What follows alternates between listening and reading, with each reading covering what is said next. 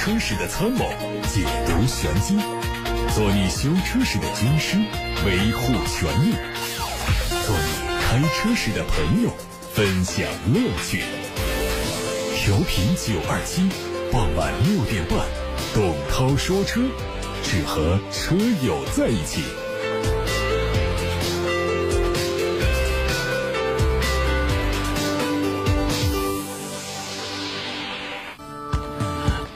新闻，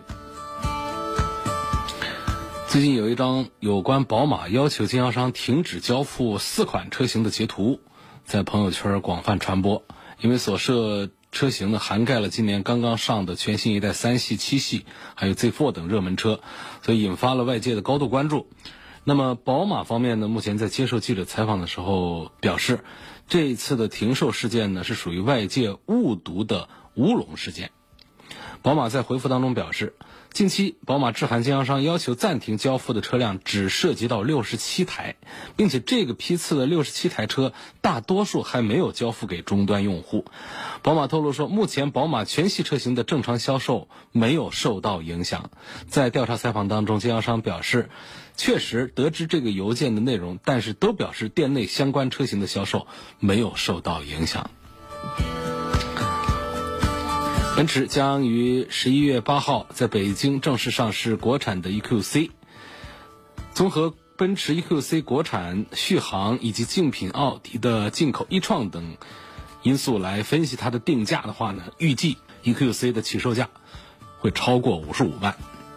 尺寸方面，国产的 EQC 较海外版略有调整，长度加长了一点三公分。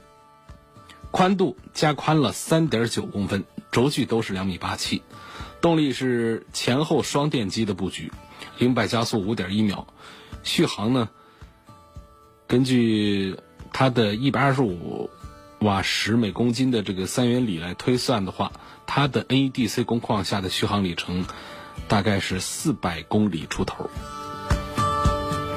一汽大众。青岛工厂在今年九月份实现了奥迪全新 A3 的首车下线。全新 A3 将推出标准轴距和长轴两种车型。最近官方的消息说，全新 A3 的第一台白车身在青岛工厂正式下线，并将于明年正式上市。它基于 MQB 平台，将会提供标准轴距和长轴两种版本。最近，宝马表示将推出 X 五的性能版 X 五 M。最近也发布了一些消息，海外的售价约人民币一百万元，并将于下个月洛杉矶车展上正式亮相，明年四月份开始卖。它的前脸是碳黑双肾进气格栅，同时呢，进气格栅和车尾都有 X 五 M 车型的专属徽章。动力是四点四 T 的 V 八涡轮增压。最近，神龙汽车旗下的合资企业东风标致、东风雪铁龙，在河南焦作开设了首家双品牌 4S 店。这家店不仅销售雪铁龙品牌，同时也卖标致。而为了避免对这两个品牌的不同市场定位造成混淆，4S 店已经为标致和雪铁龙分别设立了陈列室。对此，神龙汽车回应说。把东风雪铁龙和东风标致合并销售，也是为了展示两个品牌不同的定位和文化。东风标致相关负责人表示，此举也是为了让经销商可以减少前期投资，更好的控制运营成本，并且进一步获利。对于两个不同定位的品牌来说，并网销售很大程度上会降低两者的区别性，加大趋同性，这就会造成两个品牌失去原本的独特性。哈弗官方的消息说。F7X 性能版会在下个月初上市。作为产品序列当中的高端玩家，它不仅增加了动感排气声浪、弹射起步等功能，还拥有专属的车身颜色，叫做星云灰。百公里加速只有六点六秒钟。这车上市之后啊，会继续和吉利的星越、长安的 CS85 酷配等车型展开竞争。海外媒体还曝光了全新宝马 M3、M4 的消息，它会在明年底正式投产，在后年初上市开售，动力是 3.0T 配八速的手自一体。海外媒体还曝光了马自达新款 CS9 的售价消息，约合人民币是二十五万元，会在年底之前登陆到海外的经销商开始销售。它会用一台 2.5T 的涡轮增压发动机。上汽名爵官方发布了名爵 EHS 内饰的官图，它的内饰更加注重豪华感和科技感的塑造，配备了12.3英寸的液晶表，还有10.1英寸的悬浮式触摸屏。未来这个车率先在中国市场销售，然后还会卖到欧洲去。新车采用了专属的摩纳哥蓝内饰配色，同时车内用了大面积的软性材料来包裹，非常有质感。它的座椅是米色和蓝色相搭配，凸显它新能源汽车的身份。来自董涛说车微信公众号的后台，有位叫晚安的网友说：“涛哥你好，我的车啊上高速，每次开到九十码这个速度的时候呢，方向盘就会出现严重的抖动，然后过了一百二，它就又没有了，这是什么情况？啊，要怎么解决？这就是故障现象，要到店去维修。”常见的情况呢，就是，呃，像包括这个前轮的定位问题啊，呃，这个轮辐的变形啊，螺栓的数量不对呀，传动系统的松动啊、矿量啊等等，这都有可能啊。然后在一个固定的一个速度下来出现这个方向盘的抖动呢，比较常见的还是轮胎的不平衡导致。啊，包括这个球头的松动啊等等，就是首先呢，咱们自己在外边先做一个这个动平衡，看看能不能把这个问题解决掉。常见的是可以解决。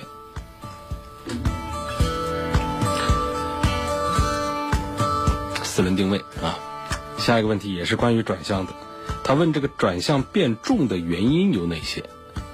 这都是关于转向啊，转向变重呢？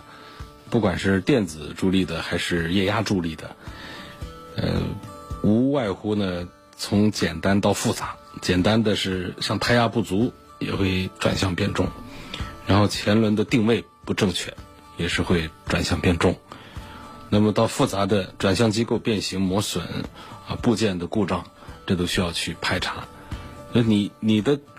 盘子重和轻呢，应该是跟你的新车状态下对比，你不能跟别的车比。说别的车轻，我的车重，这个每一台每一个品牌不同的这个车款呢，它在设计制造的时候呢，大方向的轻重它不会是做成一致的，这跟人个性是一样的，它不一样。但是你要对比的就是你自己车上的变化，而你原来开的挺轻的，现在开着开着方向变重了，这种情况。那就是属于你要去做检查。我刚才说的，从简单到复杂的这么一个排查过程，先自己能够检查的，像胎压的问题，胎压是不足啊，包括到洗车店做一个小的维修点，做一个这个前轮的一个一个定位啊，这样的都可以。到后来才是到修理厂、到 4S 店去检查一下转向机构零部件是不是有问题。下一个问题。问到说，二零一零年的三点零的老皇冠现在多少钱入手比较划算？需要注意一些什么？为什么皇冠现在卖的不好？这是一个很很很有意思的，也是很大的一个话题啊。丰田的皇冠，二零一零年的皇冠，一零年的三点零皇冠，这是这是会买车，因为那几几乎那个年份就是十二代皇冠的最后一年。好像是，再往后就就换代了。呃，一汽丰田呢，零五年左右还是零六年，反正就推出了这个十二代皇冠的国产。十二代皇冠呢是最经典的一代皇冠，它还是很保值、很值得收藏的一代皇冠。就当时，就现在还有说法说十二代以后再无皇冠，就是呃比较有情怀的一种说法了。呃，他这个说法是错的。实际上，皇冠后来出了十三十后面的这个这个这新车型，他的说法又是对的。就是在很多车迷的眼中呢，从十三代开始，厂家的定位呀各个方面都出现了变化，所以那一代的十二代的皇冠成为了呃铁杆粉丝丰田粉丝们心目当中的绝唱。所以这种收藏这个呃品相好的这个十二代皇冠呢，是一件很有意思的事儿。多少钱呢？因为它的价格当年从三十几万卖起，呃，最贵的特殊版本到八十多万，这个当然那特殊版本也没卖几台。那总体讲呢，就是最低配置的现在还能卖个十万出头吧。哎，要看具体的这个年份来，像一零年的三点零的车况还很好的话，我觉得十五六万都是有可能，价格就是这样的。呃，买它要注意什么呢？就是这个皇冠呢，呃，第一，就是一零年十二代皇冠呢，搭它用了第一代的丰田的电子助力转向系统，那它的稳定性差一点。除这之外呢，还有一些说仪表台开裂的，需要修复。其他的都稳定的非常好。啊，它停产的原因是什么？停产的原因就一个就是，呃，竞品越来越多，我想这是其中的一个原因吧。嗯，同样花四十万呢，我们现在的，当然当然，皇冠现在已经不是说四十万，它到二十几万了。就同样的，在买这个 C 级车的时候呢，不像原来选择的范围那么小。那第十二代皇冠的时候，在这个二零零几年，它的月销在中国的月销，它都能过万。然后在中国的豪车市场当中，它可以占到三分之一的份额。就是它先吃了三分之一，剩下的给那个圆头圆脑的那个奥迪 A 六。然后四颗眼儿的那个奔驰的 E 级同时代的啊，包括那一代的那种呃流线型尾灯的那一代的宝马的五系，剩下的才是给他们吃的，所以它一家独大占三分之一，但是时间不长啊，就那么两年，昙花一现，后来也销量也掉下来了，所以就当时来讲的话呢，呃，丰田旗舰车的定位是给了皇冠的。所以在那一代的皇冠呢，它是丰田不计成本的在打造。那么在那以后呢，出现了两个很严重的对皇冠不利的局面，导致皇冠出现变化。第一个就是丰田再没有把皇冠当做自家的旗舰车打造了，它的地位本身下降了，它的市场定定位也在下降。就是皇丰田自家没有把皇冠再作为富人的一个车了。他把它作为中产阶层的一个走量的车来造了，从十三代开始。那么既然是这样的定位，那么最好的做工、最好的用料、最好的一些东西就不会再放到第十三代上去了。所以这是往后的车比十二代越来越差的一个原因。再就是刚好在那个年份呢，就是在一零年左右的时候呢，丰田启动了有史以来最严格的成本控制的一套策略。啊，成本控制到极致。为什么到到那以后，就是后来出现的什么卡罗拉呀，很多车就不如原来的好了。就是在成本控制上，一零年左右是一个分水岭，控制的越来越严格，皇冠也是不能幸免。所以一个是本身给它定位在降低啊，把它旗舰车的这个地位夺了，丰田自家做。第二个呢，就是市场的竞争选项更多。那第三个就是恰逢。丰田对成本的控制开始了，所以后面的车就没有前面的好，所以才会有那一句很有情怀的话：第十二代以后再无丰田的皇冠。那你是一个喜欢藏车子、收藏车子，你找一台老皇冠呢，这还是挺有意思的啊一件事儿。当你现在看，就是他身上还有很多啊十年的老皇冠。开了十年的老皇冠，你跟现在的奔驰的 E 级、宝马的五系、奥迪的 A 六比，他身上还有自己胜出的地方，你信不信？确实，这这是很难呃很难这个复制的一点。他，比方说，它在这个 NVH 就是隔音降噪的这个控制上，到现在可以和刚才提到最新款的豪华轿车们来相提并论。然后它的机械完善性，六 AT 的变速箱。V 六的发动机，三点零的 V 六的发动机等等，你就现在的这个最新款的皇冠，跟它比行驶质感，那都比不过。哎，确实是，丰田家的生产标准 A B C D 四档，啊，A 呢就是雷萨，B 呢就是十二代皇以前的皇冠，就把这个 B 给了他。到了 C 呢，就是那种走量的这种主流的车型，像凯美瑞啊这样子的。到了 D 就是入门级的小车，也包括一些大车，比方像汉兰达，实际就是放在 D 类的这个生产标准当中的。你看这 A、B、C、D 把它分下来，大家就知道，呃，很多人都说丰田的车好，可是有的人开丰田车怎么还是坏呀，还是有问题啊？其实就是不是说丰田车好那就全都好的，它也分三六九等。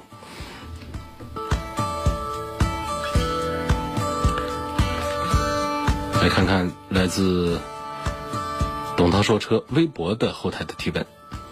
有网友说：“听呃，希望说一说雪佛兰新出的钢链 CVT 变速箱和其他钢带 CVT 变速箱有什么优劣之分？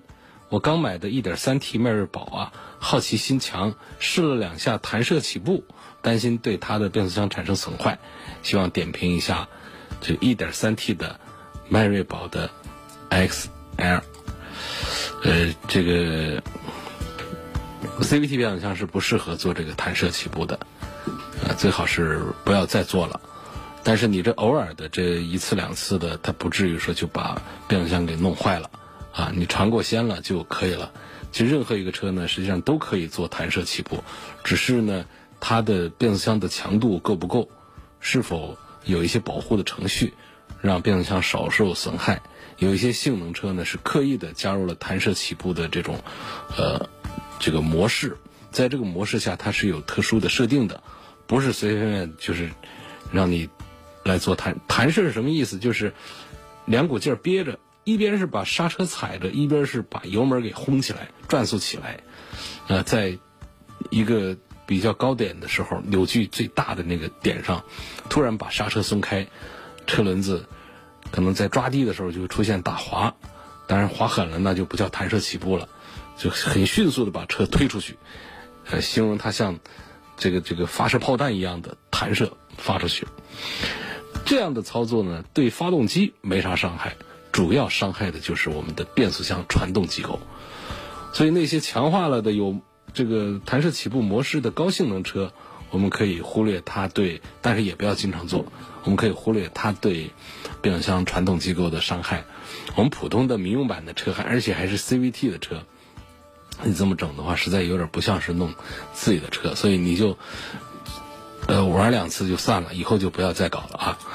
然后这个迈锐宝的 XL 这个车，我是还还挺欣赏，因为这是它的新款，当然现在也不新了啊。呃，其实这个车上有很多的设计，有很多东西啊。在刚上市的时候都是非常超前的，到现在也仍然是很不错的。呃，它是一个如假包换的 B 级车，但是呢，现在优惠过后的价格是卖的非常低。呃，这动力上这个东西呢，我我是觉得这个迈锐宝 XL 还是买它的这个 2.0T 的，呃，应该是比较正常一点。直列三缸的这个机子在这个 B 级车上，哪怕它最后的价格就十万出头。我还是觉得储备量还是太弱了一点，因为迈锐宝本身的它的这个底盘性能还不错，呃，配合上这个 2.0T 9AT 的这一套之后呢，其实驾驶的质感还是挺不错。然后呢，从这个省油的角度，因为小排量 1.3T，然后 CVT 无级变速，呃，然后它整个还省钱，十万出头就能买到这么一款 B 级车，对速度没有什么要求，这个是可以的，啊，可以买。可以买，就是我我只能评价它确实性价比是很不错，性能上呢就差一点。然后说到的钢链 CVT 和钢带 CVT 的区别，就是现在这个 CVT 的传动方式啊，它内部的结构呢就是钢链式和钢带式两呃两种，钢带式还是多一些，钢链式是要少一些。那么钢带式呢，它有严重的这个打滑的动力损耗的这么一个缺点，因为它。这个滑轮它以小半径转动的时候呢，这个金属带内侧、外侧的半径差呢相对扩大，所以这个钢带之间的摩擦也会随之加大就出现了损耗，啊，这个传动效率就会出现一些在急加速的时候恶滑的这种情况。那体现在我们开车人的感觉上呢，就是转速在往上跑，车速没见动静儿，这就是 CVT 变速箱普通的这个呃钢带式的容易打滑的这么一个问题。那么。新出这个钢链式的呢，这个链条式的 CVT 无级变速箱呢，因为这个链条它在旋转半径缩小的时候，它没有金属带存在的这个摩擦呃问题，所以它的传动效率几乎是不会下降。呃，有有比较呢，就是金属带和这个这钢带式和钢链式的传动效率差还是挺大的，能达到呃这个不说一成的话，起码百分之呃这个这个百分之五这样的区别都是有的。所以从小型化来说啊，一个 CVT 变速箱的小型化来说，再就是从这个传动效率的提升来说，这个。钢链式的 CVT 变速箱，呃，还是比较理想的一个水平。微博上还有希望评价一下比亚迪唐 EV。这个比亚迪的唐呢，就这个提醒大家注意，就是这个车它其实，呃，喜欢买这个自主品牌的大车的朋友呢，其实可以去关注一下它。这个车上有很多的东西呢，它是啊，这个从这个奔驰的 GLE 这个平台上拿过来的一些东西，所以它整个这个车上的一些这个行驶驾驶的一些质感呢，都感觉都还是挺不错的。你看它这个尺寸大小啊，四米八几的车长，两米的车宽，然后卖到二十几万，然后还是这个混合动力啊，这个 EV。我觉得可以考虑买吧。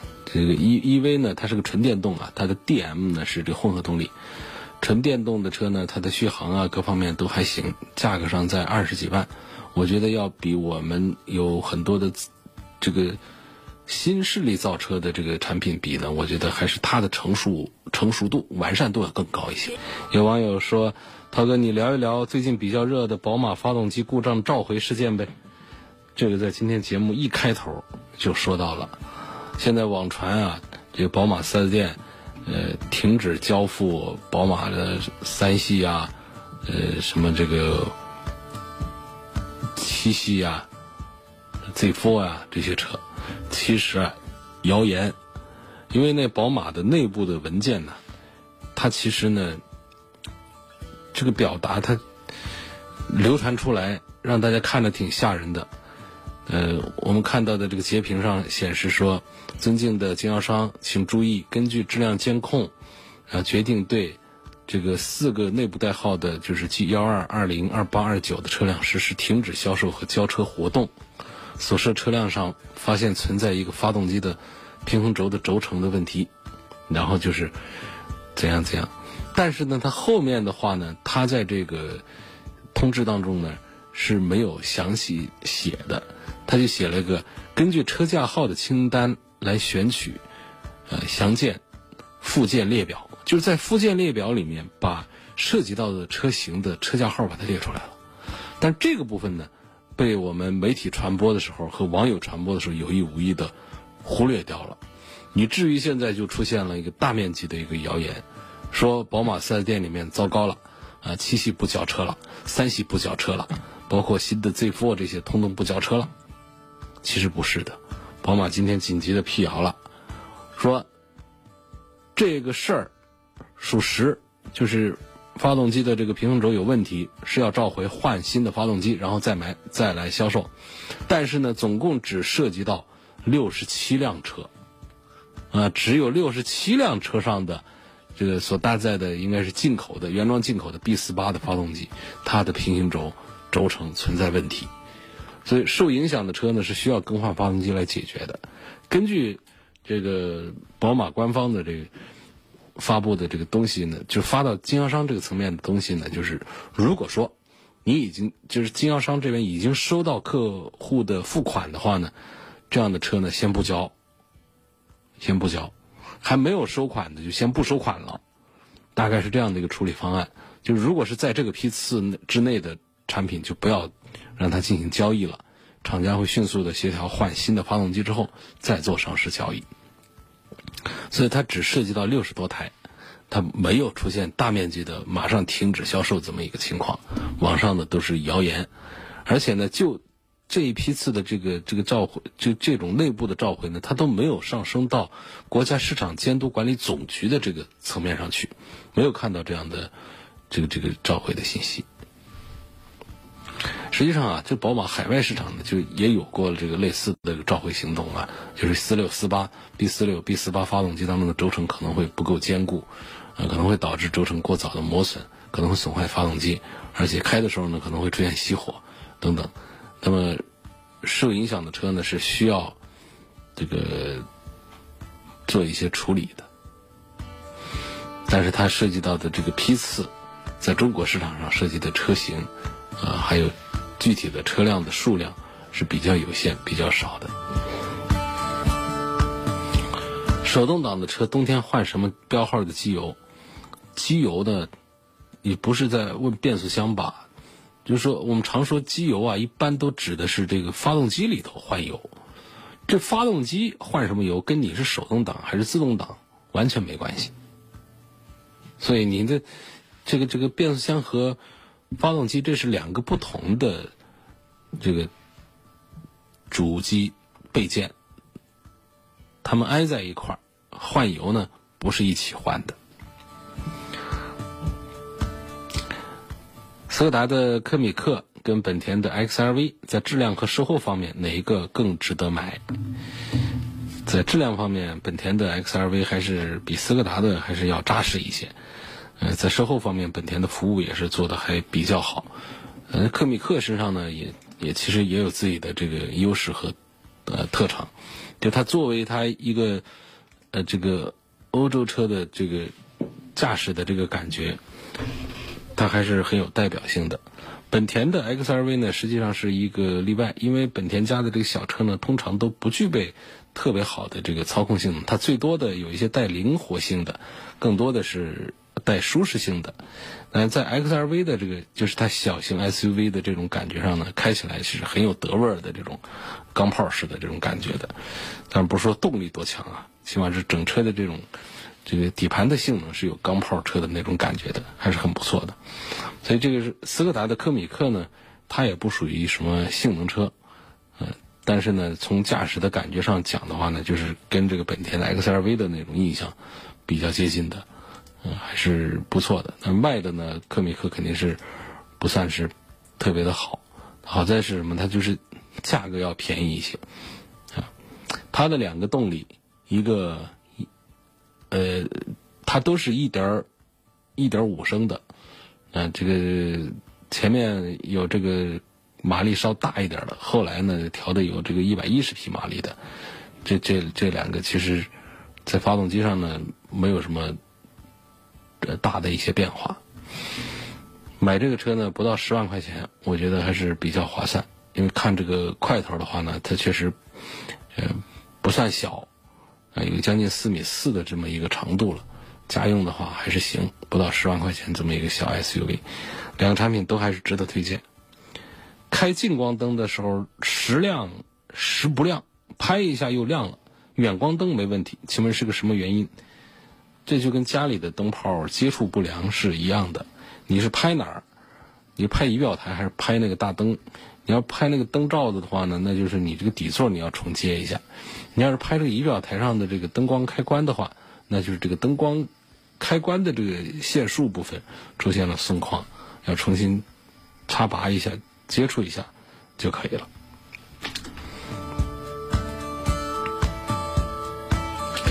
希望推荐一个落地三十五万元以下的 B 级中型车。本人三十六岁，追求动力、操控、车辆稳定性，钟爱 AT 变速箱。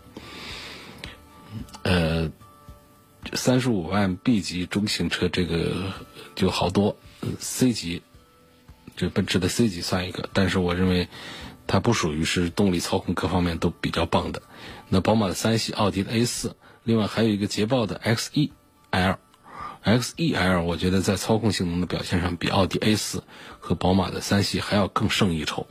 如果你是喜欢这种感觉的车的话呢，重点可以看一下捷豹 X E L、奥迪的 A 四 L，还有宝马的三系，都还是行。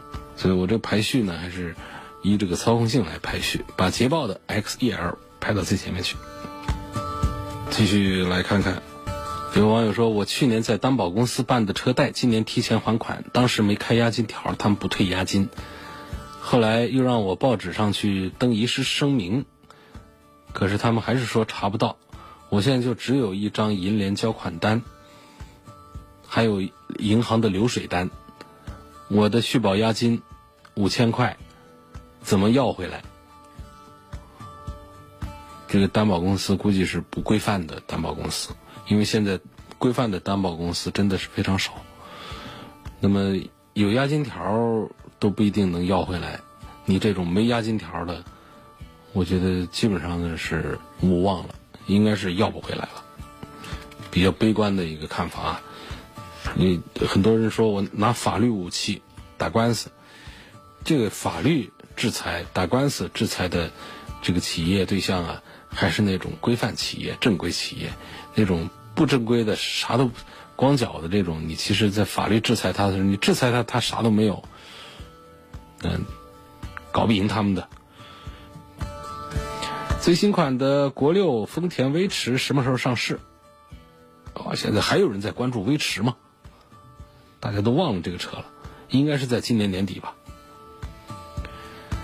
十五到二十万的 SUV 啊，我偶尔会爬爬山，希望推荐十五到二十万的 SUV。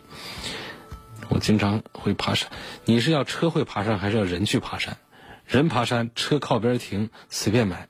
但如果是车要能爬山的话，这个是是盘山公路的话，是个车都可以爬啊。